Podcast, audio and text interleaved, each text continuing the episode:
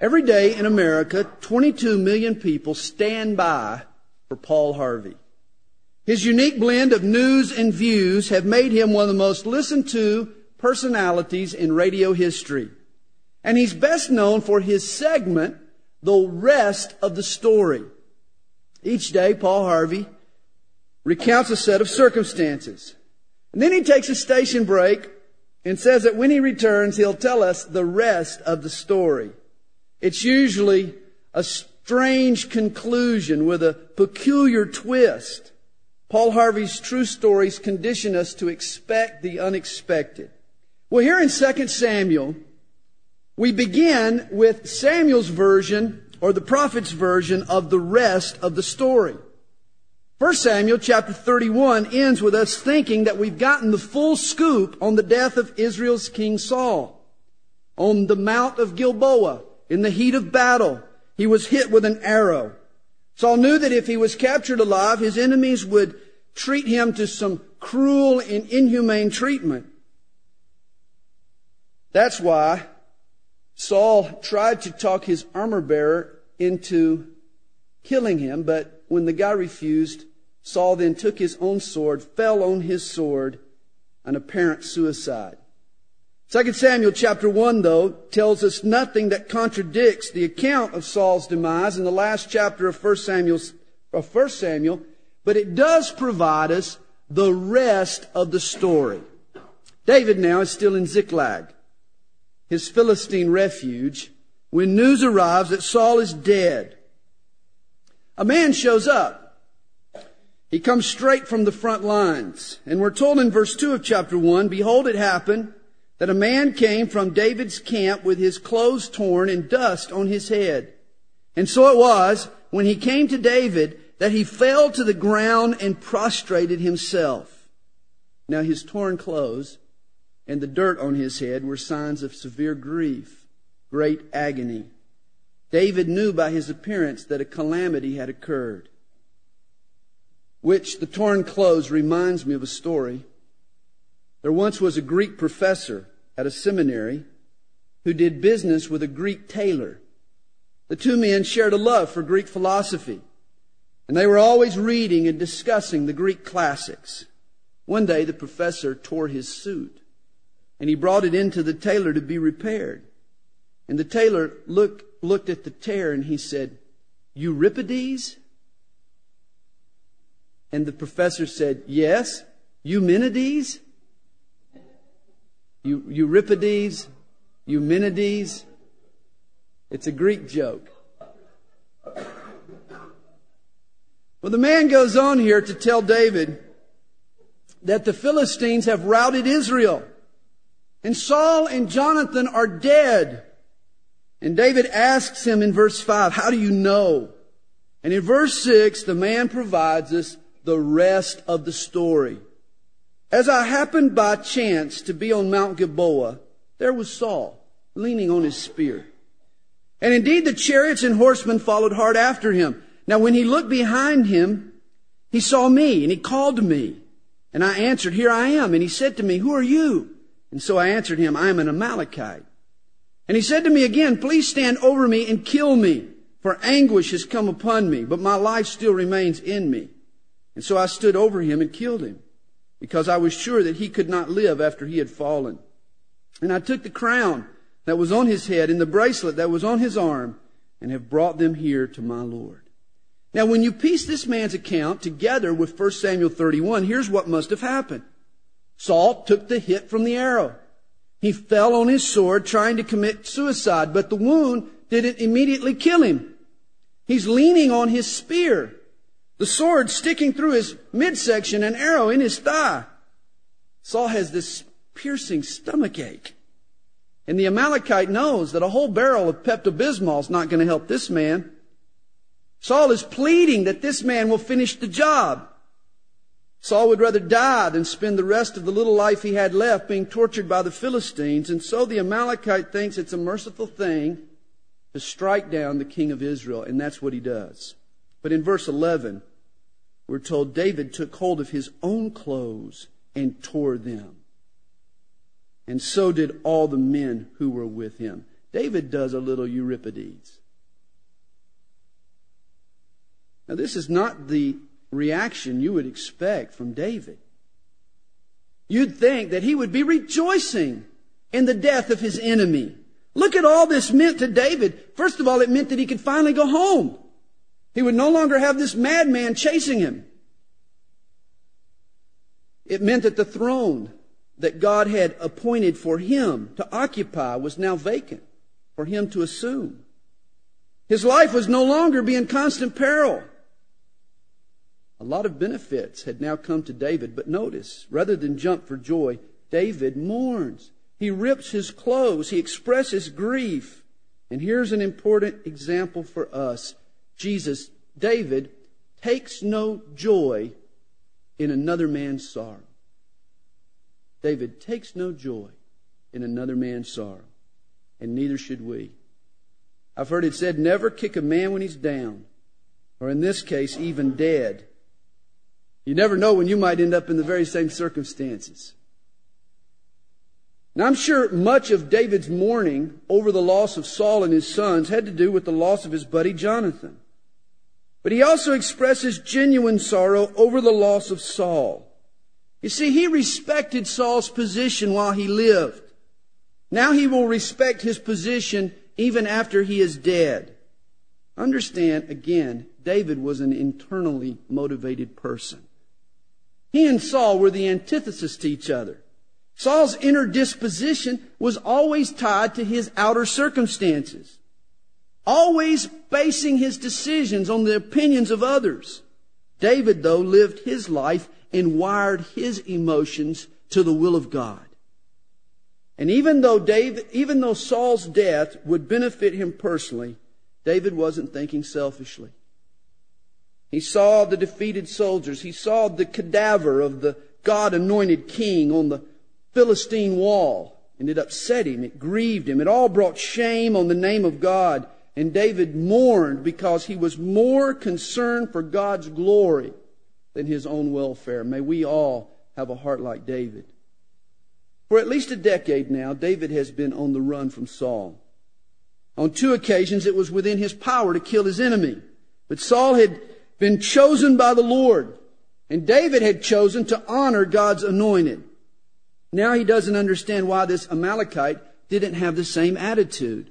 Why did he think he had the right to kill Saul when David had the opportunity and didn't exercise, knew that he didn't have the right? David is really in a tough position here. His top priority is to protect the honor of the king. And this will be vital to David's own future. And every king thereafter if David lets this man live, it'll seem as if David has put his stamp of approval on Saul's murder. His critics might even accuse him of organizing a coup d'etat. David knows that any action against the king needs to be punished, and so he orders this Amalekite executed for not honoring the king of Israel. One side note, it's interesting that Saul was murdered by who? By an Amalekite. And you remember, we go back to chapter 15 of 1 Samuel. Who was it that Saul refused to execute? It was the Amalekites. And that's why Saul was rejected by God as king of Israel. When he defeated the Amalekites, he didn't wipe them out as God had told him. And now it's an Amalekite that kills him. How ironic. It just goes to show that obedience to God not only yields short term good, but it has benefits that don't become apparent until years thereafter. In verses 19 through 27, David writes a psalm that he calls the Song of the Bow. One commentator writes of this song, it stands out as the genuine outpouring of a noble heart, a heart too great to harbor one selfish thought in this dark hour of his country's humili- humiliation. David harbors no selfish thoughts. He's absorbed with the nation's loss, not his own personal gain. Here are a few of the highlights of this song. He says, How the mighty have fallen. Tell it not in Gath. Proclaim it not in the streets of Ashkelon, lest the daughters of the Philistines rejoice. In other words, don't give God's enemies any reason to rejoice. For the shield of the mighty is cast away there, the shield of Saul, not anointed with oil. Ancient warriors would oil their shields with the olive oil so that if an arrow hit the shield at an angled trajectory, it would glance off the slick surface. Saul's shield, though, had no oil, and the arrow struck him. And in a spiritual sense, Saul's kingdom was no longer anointed with oil. The Holy Spirit had departed from him, and this too made him extremely vulnerable. It says the bow of Jonathan did not turn back, and the sword of Saul did not return empty. Both men were brave to the end, in other words. In verse 24, David tells the women of Israel to weep for Saul. In verse 26, he mourns for Jonathan and his death. He says, I am distressed for you, my brother Jonathan. You have been very pleasant to me. Your love to me was wonderful, surpassing the love of women. Jonathan had been a closer friend to David than his own wives. Verse 27 wraps it up. How the mighty have fallen. Now you remember back in 1 Samuel 15, when God rejected Saul. You remember after the pronouncement of that rejection, Saul reached out to grab Samuel. And when he did, he tore his robe. And at that point, the Lord told Samuel that he would rip away the kingdom from Saul. In essence, God looked at Saul and said, Euripides?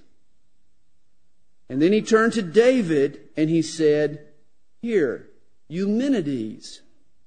And it becomes J- David's job to now mend and heal a fractured kingdom. And that's what David begins to do in chapter 2. The door seems open for him to return to his home in the land of Israel, but first he consults the Lord, and that's always important. Just because a door seems open, don't necessarily think that you should walk through it. First ask the Lord. Proverbs 16 verse 25 reminds us, there is a way that seems right to a man. It looks good, but its end is the way of death. Not everything that looks good is of God. Self-deception is always a possibility and we need to guard against it. And that's why David prays. And in verse 1, he says, Shall I go up to any of the cities of Judah? And the Lord answers him, Go up. Then he asks which city, and the Lord says, To Hebron. Notice, though, the brevity of the Lord's commands. God charts the course of David's future. He's making an important step, and all he has to go on is four words that the Lord says to him Go up to Hebron. When the Lord speaks to you, don't always expect a detailed explanation. Long, flowery, extended speeches are not the Lord's forte. When the Lord speaks so often, he gets right to the point. Go up to Hebron. David comes home to Hebron.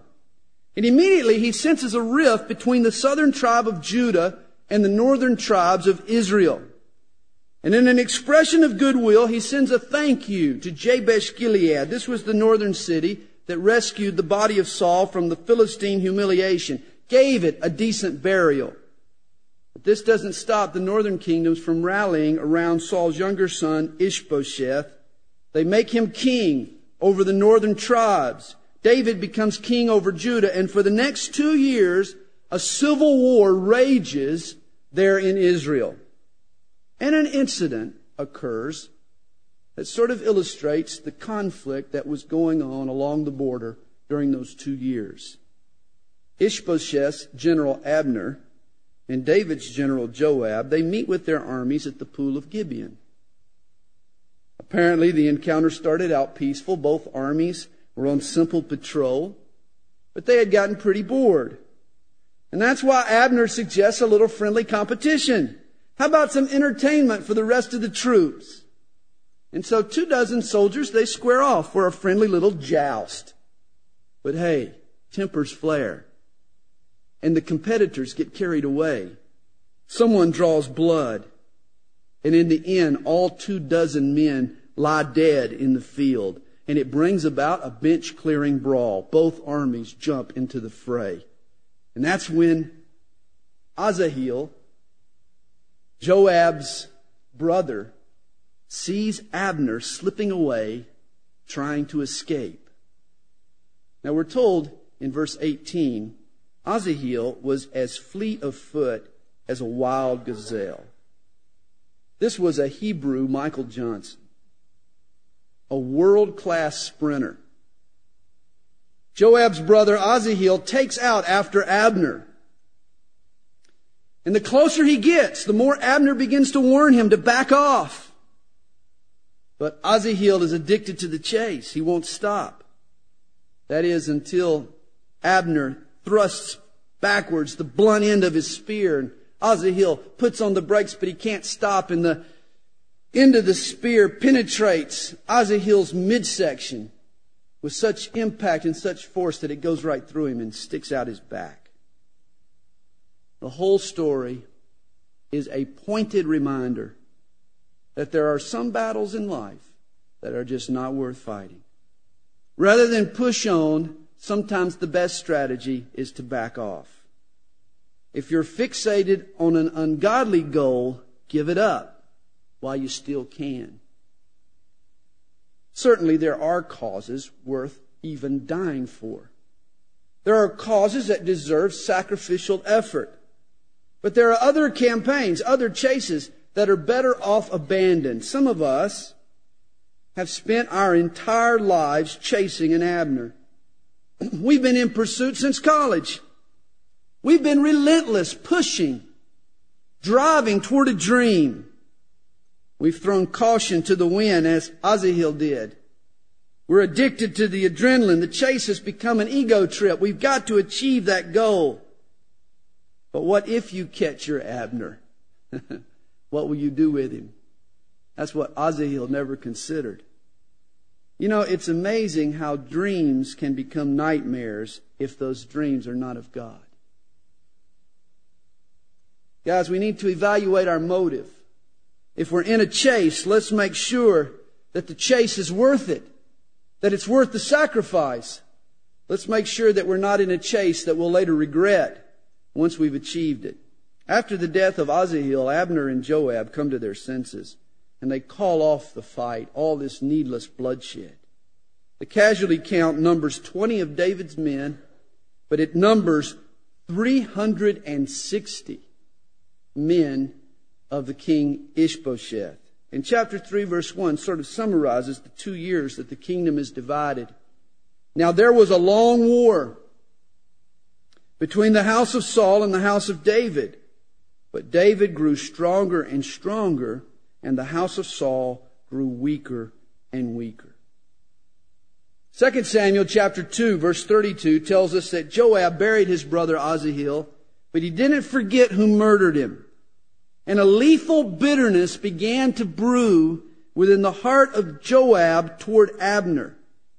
Chapter 3 tells us of the power struggle that occurs in Mahanaim, or in the court of Saul's son, Ishbosheth. Apparently he was a weak leader.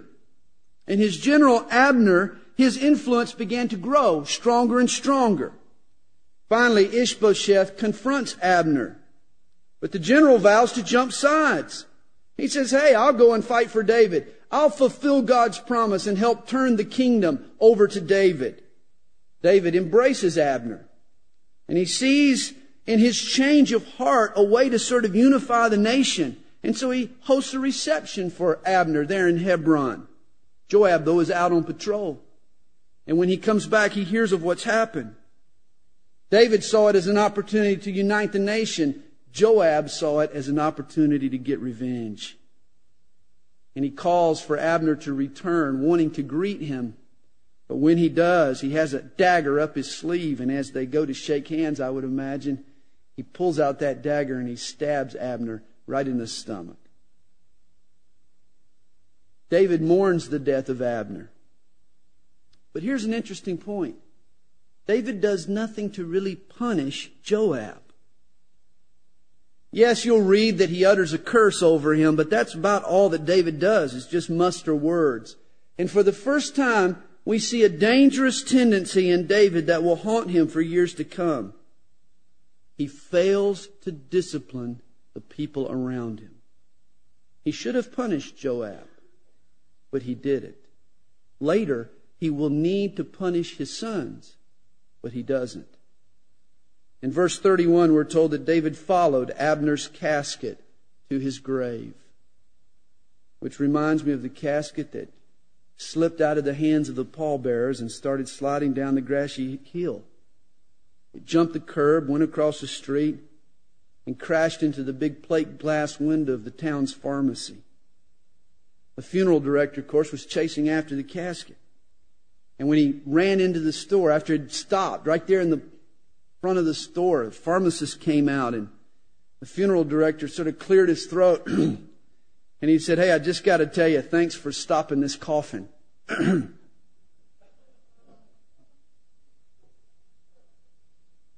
well, I'm just dying tonight. I'm dying. Every joke I tell, it's dying tonight.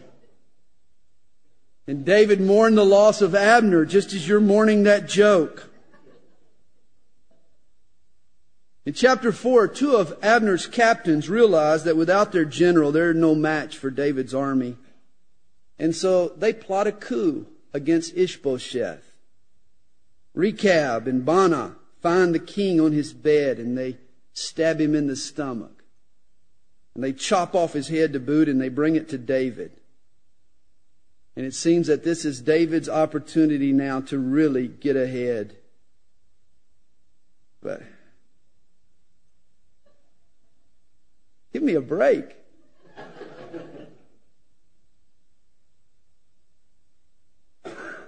But you remember David's reaction to the Amalekite. Likewise here, he rebukes Rechab and Baanah for usurping the authority of a king, and he executes them both. David, you see, will punish his enemies, but he just won't discipline, discipline his friends and family. That's what we'll find about David. hey, more heads roll in tonight's chapters than bowling balls on Friday night. Trust me. And there are very few spares. Most of them are strikes. Few of them are gutters. But anyway, with the death of Ishbosheth, all Israel comes to David at Hebron, and in chapter 5, all the tribes acknowledge God's appointment of David and pledge their allegiance. And for the third time now, David is anointed king. Samuel anointed him, remember, while he was still a boy. Judah anointed him. The tribe of Judah anointed him after the death of Saul. And now all Israel comes together at Hebron to anoint David king. It seems that David received a new anointing each time his sphere of influence expanded. I believe that we too need multiple anointings of the Holy Spirit. The oil of the Spirit needs to be poured out upon us afresh each time God enlarges our witness increases our responsibility in God's kingdom. We need these continual outpourings of the power of the Holy Spirit. Now, a new king needs a new capital. Besides, Hebron is too far south to really serve as a capital for this united kingdom, and so David captures Jerusalem, the city of the Jebusites. Previously, the Jebusites considered their city to be unconquerable since it set on a hill called Zion. They boasted that even the blind and the lame could defend it because of its natural fortifications. But you see, David was smart. The city drew its water from outside of its walls. And so he sends a man up the water shaft. And 1 Chronicles 11 verse 6 tells us that the daring dude was none other than Joab, the general. And once inside, he was able to sneak over, unlock the gates, and let David's men into the city, and that's how he conquered Jerusalem. David's conquest, after his conquest, Jerusalem receives a new name. And for many years to come, it's referred to, even today, as the city of David. Now, once David solidifies his control of the kingdom, Hiram, the king of Tyre, wants to make peace. And he sends enough cedar wood to build David an elaborate palace. And we're told in chapter 5 verse 12, so David knew that the Lord had established him as king over Israel and that he had exalted his kingdom for the sake of his people Israel. David's years in the wilderness, on the run from Saul, had taught him that his sudden rise to power was not of his own doings, but it was the work of the Lord. the Lord had raised him up for the sake of his people Israel. Now, while in Jerusalem, we're told that David added more wives and concubines to his royal harem. And this probably was the result of peace treaties that he signed with neighboring nations. In those days, a treaty would be signed, and in order to solidify it, a daughter would be given to the king. And the treaty was solidified by a marriage, the idea being that it's much more difficult to attack your in laws. I imagine that's true depending on your in laws. Chapter 6 record, records a bizarre event. The last time you remember the Ark of the Covenant was mishandled, it cost the Philistines a terrible, torturous plague. You remember what it was? It was an outbreak of hemorrhoids. And the ark became a Philistine hot potato. Everywhere it went, the people developed these hemorrhoids, which proves conclusively that disobedience to God is indeed a pain in the caboose. Now, when the Philistines finally sent the ark home, it was also mishandled by the Israelites. You remember the men of Bethshemesh. They let their curiosity get the best of them. And they opened the ark. You remember what was in the ark? The two tablets that Moses brought down from Mount Sinai, the jar of manna, and the rod of Aaron that had budded. And they wanted to see these three elements. And so they opened the ark. But according to the law of God, only the priests were allowed to handle the ark. And the violators at Bethshemesh were struck dead. A judgment from God. Which is what happens here. A mishandling of the ark again proves deadly. This time David wants to bring the ark up from Kiriath Jearim to Jerusalem. His motive is cool. It's good.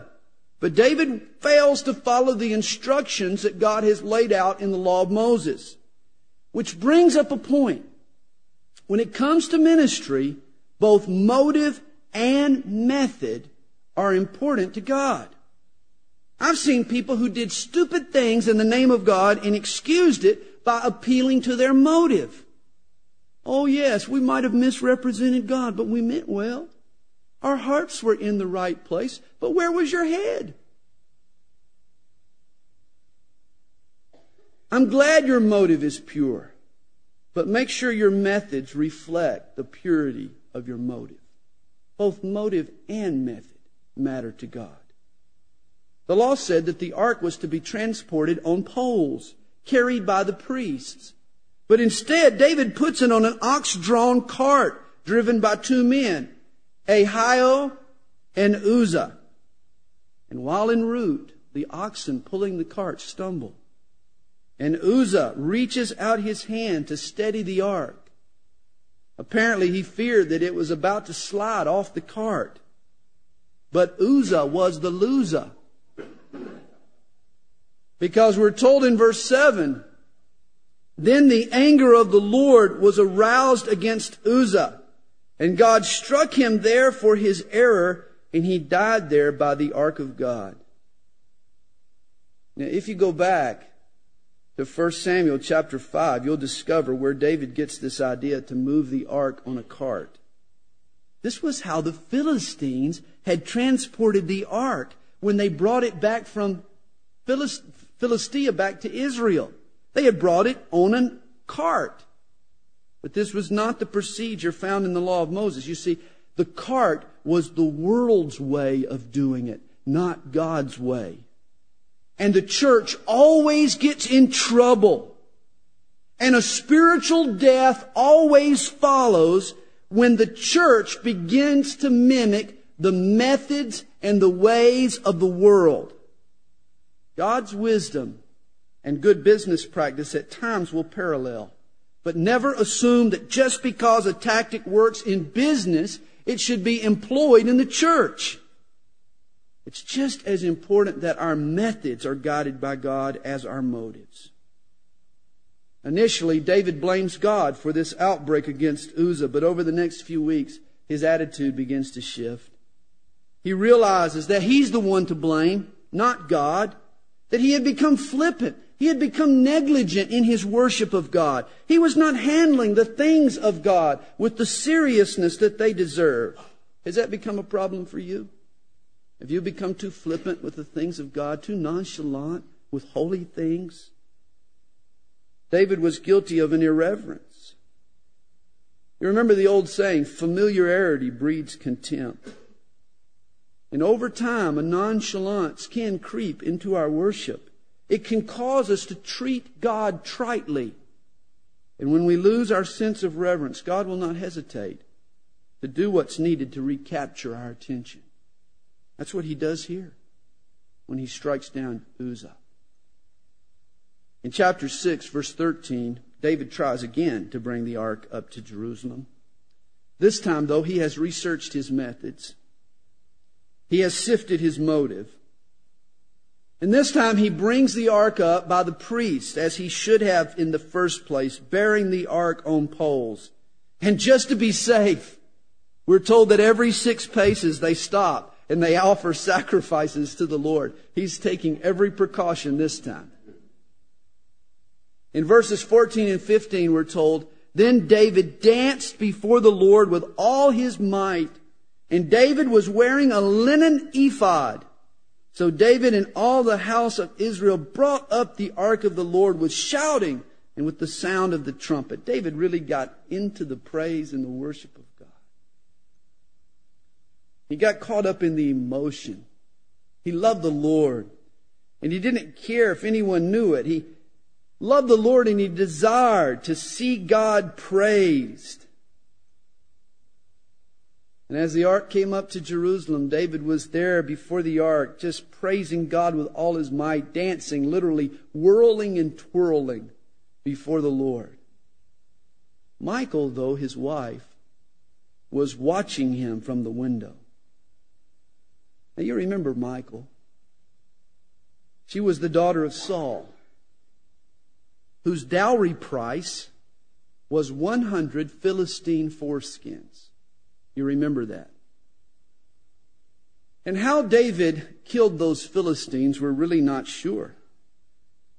Perhaps it was by surprise. You know, he caught them with their pants down. You know?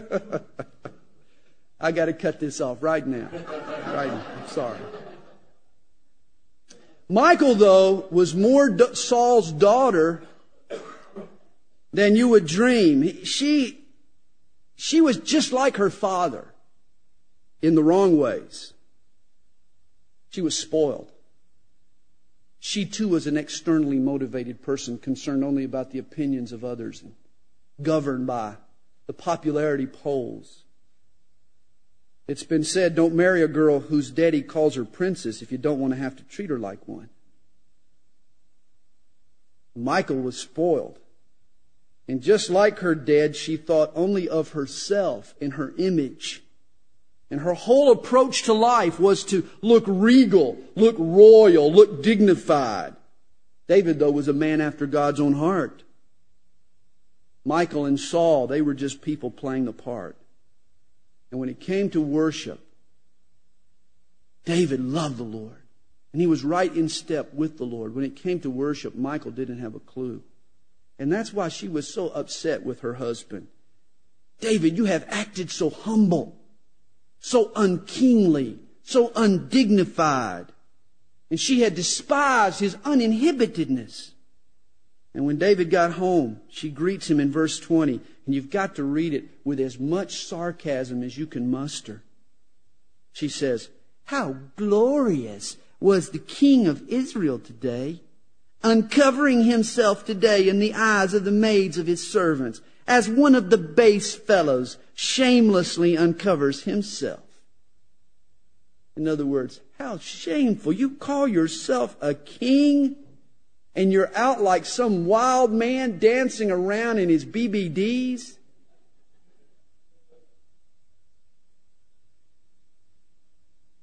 You see, David had gotten caught up in his love for the Lord. He had become oblivious to what other people thought, but not Michal. She was fixated on maintaining that proper image. David cared about pleasing God. Michal, the consummate politician's daughter, only cared about the CNN polls. You know, it's sad when a person seeks to deepen their experience with God, seeks to expand their worship of God without the support of their spouse. Like a bird with a broken wing trying to get airborne, it's so much easier with the help of that other wing. Wife, be careful that you don't become like Michal and become a wedge between your husband and God. Husband, don't you become a hindrance in your wife's attempts to draw near to God. When a wife or husband becomes a wedge, look what happens. Verse 23. Therefore, Michal, the daughter of Saul, had no children to the day of her death. Because of her disdain for David's love of God, Michal was sentenced to a lifetime of barrenness. And guys, you'll experience a spiritual barrenness and emotional barrenness if you resist your spouse's efforts to worship God and to love God. And if you stop trying to become a worshiper yourself, together, you and your spouse seek the Lord. Worship Him together with all your heart, and you both will be fruitful. In chapter 7, verse 2, David shows the kind of concern typical for David. As usual, he's thinking of the Lord, not himself. He's in his palace, looking out the window at the tent that holds the ark of God. And he's pondering, why do I have this nice, beautiful new palace and the ark of God sits in a tent? This is not right. It's the ark of God that should have the permanent home, not me. Isn't that typical David? Thinking of God's glory, not his own. And David desires to build a house or a temple for the Lord. And he seeks the prophet Nathan for permission to begin construction. The Lord, though, speaks to Nathan and he turns the tables. No, David will not build God a house, but God will build a house for David. He will establish a dynasty of kings that will come from the loins of David. David will have a house. God predicts in verses 12 through 14 that David's seed, his son, will sit on the throne and he will be the one to build a temple for God. And of course, the immediate reference was to Solomon, who built the temple there in Jerusalem. And in verse 14, we're told that God also promises to discipline the house of David when needed. And for the next 500 years, that's exactly what God does disciplines those Davidic kings. But verse 16 goes beyond the scope of Solomon. It says, And your house and your kingdom shall be established forever before you. Your throne shall be established for how long? Forever. The Davidic dynasty ended in 586 BC when the Babylonians sacked Jerusalem, when King Zedekiah was taken prisoner to Babylon. But the rabbis saw in this prophecy a future king of the lineage of David who would reign and rule forever and ever. They called this future king, this forever ruler, this eternal king, they called him by the name the Anointed One. And the Hebrew translation of that phrase is Mashiach or Messiah. And the Greek translation is actually Christ. And whenever we call Jesus Christ, we're expressing our belief that he is the heir to all of the promises that God made to David here in 2 Samuel chapter 7. And this is why the genealogies in Matthew and Luke become so important because they trace Jesus' lineage back to David. And they demonstrate how he qualifies as the Davidic heir. We've discussed several other covenants now in our journey through the scriptures. These covenants provide terms by which God forms a relationship with his people. God made a covenant with Adam, and then Noah, then Abraham, then Moses, now David, later with Jeremiah and Ezekiel.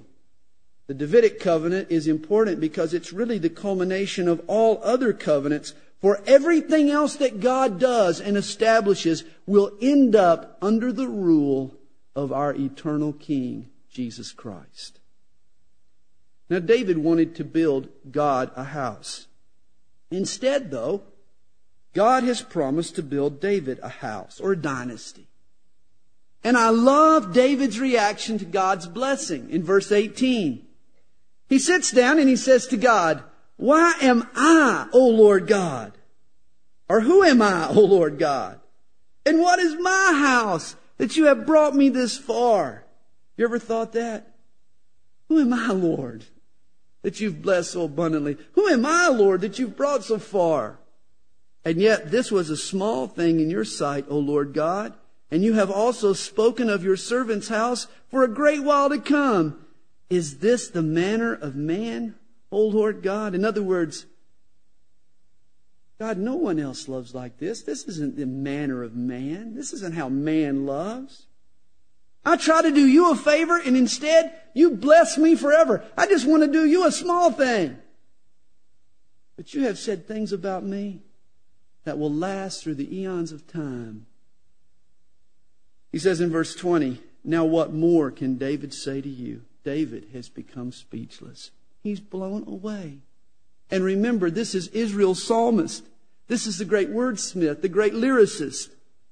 Suddenly, though, he's made speechless by the grace of God. And I have found that to be a common reaction to the grace of God. So many times I just end up speechless. God has been so good to me. He has blessed me in ways I could never deserve. And it just takes the words away. It's amazing, His wonderful grace toward us. In the rest of chapter 7, David recounts God's mercies on Israel. And he sings a song of praise, and it crescendos in verse 26 Let your name be magnified forever. In 2 Samuel chapter 8, David's triumphs are enumerated. He defeats the Philistines to the west, Moab and Edom to the south, the Ammonites to the east, the Syrians to the north. His northern campaign takes him even as far as the Euphrates River. Verse 6 and 14 of the chapter sum up David's military success. The Lord preserved David wherever he went. David ruled over a vast kingdom, and his conquests made him rich. During the reigns of David and Solomon, Israel was really a world superpower during that time. Verses 15 through 18 list David's cabinet. His general was Joab. Jehoshaphat was his recorder, or literally his rememberer. In other words, he was the official state historian. Zadok and Ahimelech shared responsibilities as high priest. Seraiah was the scribe or the secretary of state, and Benaiah was head of the Cherethites and Pelethites who made up David's secret service. His sons represented David among the people. In chapter 9, David keeps his word to Jonathan. In 1 Samuel 20, you remember when David left Saul's court for good, he promised Jonathan that he would be kind to his descendants. And now that he's established in his rule, he says to his men, hey, are there any of Jonathan's descendants out there so that I can fulfill my promise? And they find one. His name is Mephibosheth. And in chapter 4, verse 4, we're told of Mephibosheth's situation. You have to go back a few chapters. That he was five years old when the news about Saul and Jonathan came from Jezreel. And his nurse took him up and fled, and it happened as she made haste to flee that he fell and became lame. His name was Mephibosheth. A nasty fall as a child had turned Mephibosheth into a person with crippled feet. He was unable to walk. And here David calls for Mephibosheth, and he tells him in chapter 9, verses 7 and 8, he says, Do not fear, for I will surely show you kindness for Jonathan your father's sake, and will restore to you all the land of Saul your grandfather, and you shall eat bread at my table continually. And in verse 11, David promises to treat Mephibosheth even like one of his own sons. I know another Mephibosheth and He's you. You and I. were lame spiritually. We too experienced a fall. When the first man, Adam, sinned, we sinned with him. We all fell from God's ideal. We all sinned, and we were cut off from God's blessings and his power. And like Mephibosheth, we have received special treatment on account of someone else. God has poured out his blessings upon us by virtue of his Son, Jesus Christ, and our faith in him. And God now invites us, like David did Mephibosheth, to his table to eat from his provision and his portion. God even promises to treat us now like his own son, Jesus Christ. This is what it means to be in Christ. Mephibosheth was adopted into David's family just as we've been adopted into the family of God. And I love Mephibosheth's reaction to all of this benevolence, all of this grace poured out upon him by David. He says, Then he bowed himself and said, What is your servant that you should look upon such a dead dog as I? You get the impression he feels unworthy? This is how you and I should feel in light of the glorious riches that God has poured upon us through His grace. When you understand God's grace, when you understand all that the Son of David has done for us, only dead, dead dog humility will do. It's the only response. We are so unworthy, and yet God is so gracious. David was quite a guy. He even showed kindness to his enemies. We learn in the next chapter that when the king of Ammon died, he sent envoys eastward to extend his condolences to the king's son. Hanun took over there in Ammon, but Hanun fell victim to some bad advice. His advisors tell him that David's sympathies aren't really genuine. That these envoys, they're really spies. And Hanun, David really just wants to spy out your land and take over and fight against you. And Hanun makes a serious mistake. Rather than thanking David's diplomats, he disgraces them. We're told in chapter 10, verse 4. Hanun took David's servants, shaved off half of their beards, cut off their garments in the middle at their buttocks, and sent them away. He disgraced them. We're not told this, but it's my hunch that all of this took place at the feast of the new moon. But I don't, I don't really know that for sure. It's just kind of a theory, a hunch. David didn't take too kindly to Hanun's insult, and a battle ensues. And even though Hanun hires 33,000 Syrian mercenaries, he's still no match for Israel. And in verse 9, we're told that the enemy attacks Israel from the rear. He tries to catch him from behind, but Joab and Abishai outflank him, and another nation bites the dust, and David wins another victory. And that seems to be the case with David at this point. Victory after victory after victory. And that's where we leave him until next week, a triumphant king. But you know what? There's trouble ahead. There's dark clouds on the horizon. And we find out that the only person that David couldn't beat, his only enemy that triumphed over him, was himself. And sometimes we can be our own worst enemies. Father, thank you for your love and your grace toward us. Thank you, Lord, that you have treated us like David treated Mephibosheth. You have poured out upon us grace and mercy, even when we didn't deserve it. You have taken people that are spiritually lame and eternally lost. You have forgiven us. You have strengthened our feet and you have enabled us to walk And we can now walk in a way pleasing to you, Lord. We can be a witness for you in this needy world. And you've even invited us to your table, Lord, to eat from your provision and to know you personally. And you treat us now, Lord, as your own children. And we are so grateful. We're so thankful. Though we feel like a dead dog sometimes, we thank you, Lord, that your grace is not bestowed upon our worthiness, but it's love we can't deserve, and, but we receive it.